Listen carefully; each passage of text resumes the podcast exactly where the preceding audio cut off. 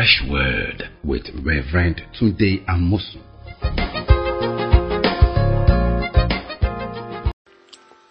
Welcome to Fresh Word this morning, or this afternoon, or this evening, wherever you are in the world. It's good to be with you again, and let's get into the word. We're talking about hearing from God.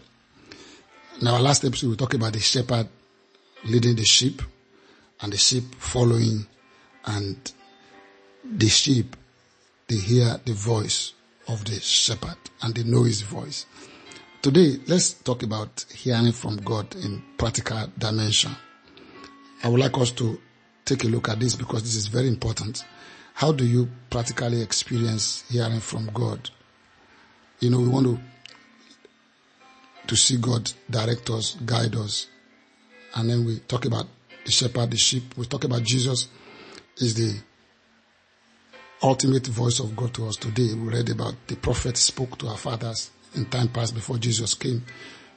According to Hebrews chapter 1 verse 2, it says, in this last days, God now speaking to us in the Son, Jesus Christ, who is the heir of all things. By him, he made the whole world. And he died for our sins. And now seated at heaven, right hand, majesty on high. So Jesus Christ is our shepherd. Now we need to hear his voice. He's bringing the voice of the Father, the voice of God to us. So how do we practically assess that? I want us to read a verse. And this verse will give us some light about what to do in practically assessing the voice of God today. I'd like you to see this verse in Psalm 27, verse 11. This verse is, Teach me your way, O Lord, and lead me in a smooth path. Teach me your way, O Lord, and lead me where? In a smooth path. We're going to read another chapter again to give us some further light about how to assess the voice of God practically today. Listen to this.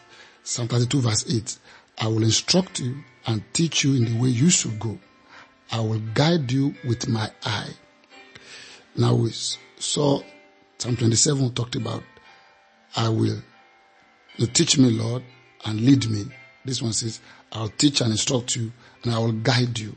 So we are going to see the practical way of doing that in this episode. How do we go about hearing from God? Let's go down to a practical situation that happened about hearing from God. That is in the book of Luke chapter 5. We're going to take a look and uh, from that point of view, we just read in the Psalm, will give us some kind of a background to understanding where we're going to go today in this episode about hearing from God practically. Then we're going to go back later in uh, the other episode to really break it down. But let's look at the practical situation here. Verse 1. It says, So it was as the multitude pressed about Jesus Christ to hear the word of God that he stood by the lake of Gennesaret. And he saw two boats standing by the lake, but the fishermen had gone from them and were washing their net. Then he got to one of the boats, which was Simon's, and asked him to put out a little from the land. And he sat down and taught the multitudes from the boat. When he had stopped speaking, he said to Simon, Launch out into the deep and let down your net for a catch. But Simon answered and said to him, Master, we have toiled all night and caught nothing. Nevertheless, at your word, I will let down the net. And when they had done this, they caught a great number of fish, and their net was breaking. So they signaled to their partners in the other boat to come and help them. And they came and filled both the boats so that they began to sink. As Simon Peter saw it, he fell down at Jesus' knees, saying, Depart from me, from a sinful man, O Lord. For he and all who were with him were astonished at the catch of fish which they had taken. And so also were James and John, sons of Zebedee, who were partners with Simon. Jesus said to Simon, Do not be afraid. From now on you will catch men. So when they had brought their boat to land, they forsook all and followed him. Now, if you read this story, you would think that this was the first encounter of Jesus with Peter, rather not. In the chapter before, chapter 5, that's chapter 4, the book of Luke, we notice that Jesus was in the house of Peter and Jesus healed the mother-in-law of Peter and touched her. That's in chapter 4 verse 38. Now he arose from the synagogue and entered Simon's house, but Simon's wife's mother was sick with a high fever, and they made request for him concerning her. So he stood over her, rebuked the fever, left her. Lily, she arose and served them. So Peter was already following Jesus here. He was still going to go and fish. He was a fisherman before he had the job to become an apostle. So he, was already following Jesus. And in Luke 5, he went back to fishing. And while he was fishing, all night, they caught nothing. But if you notice, the very first verse said this, as the multitude pressed about Jesus to hear the word of God. That Jesus stood by the lake of Gennesaret. Now, you notice that atmosphere, that context. Here was Jesus by the lakeside, and the multitude were gathering to hear the word of God, to listen to the word of God being taught. Remember, we read in Psalm 27 Teach me your way and lead me in the smooth path. So, Jesus, this is setting an environment of people pressing to hear the word of God. And Jesus, while he was by the seaside teaching, he saw two boats lying down, and the fishermen had got out of them. Really, they were not doing anything, and they were washing their net. So, Jesus entered one of the boats that belonged to Simon and asked him to just put out into the sea a little bit so that he could teach up and down the shore while the crowds were listening from the beach. And Bible says Jesus sat down and taught the crowd from the boat. Evidently, Peter was sitting down in the boat, one of the followers before. So Jesus talked with him because it was his boat.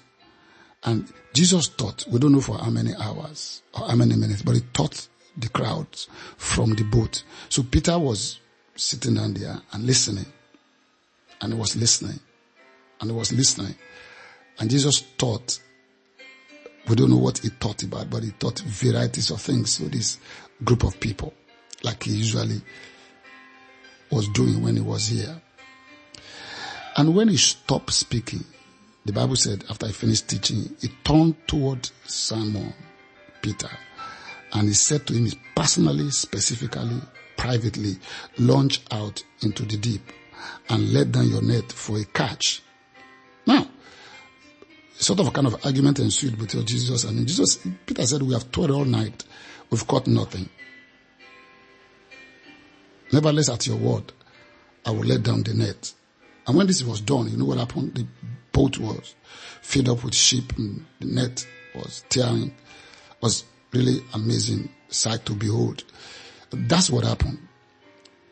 Now let's look at how this happened, this miracle happened. Jesus evidently led Peter, guided Peter to catch the fish. All night he couldn't get any fish. usually catch fish in the night, and they couldn't get any fish at night.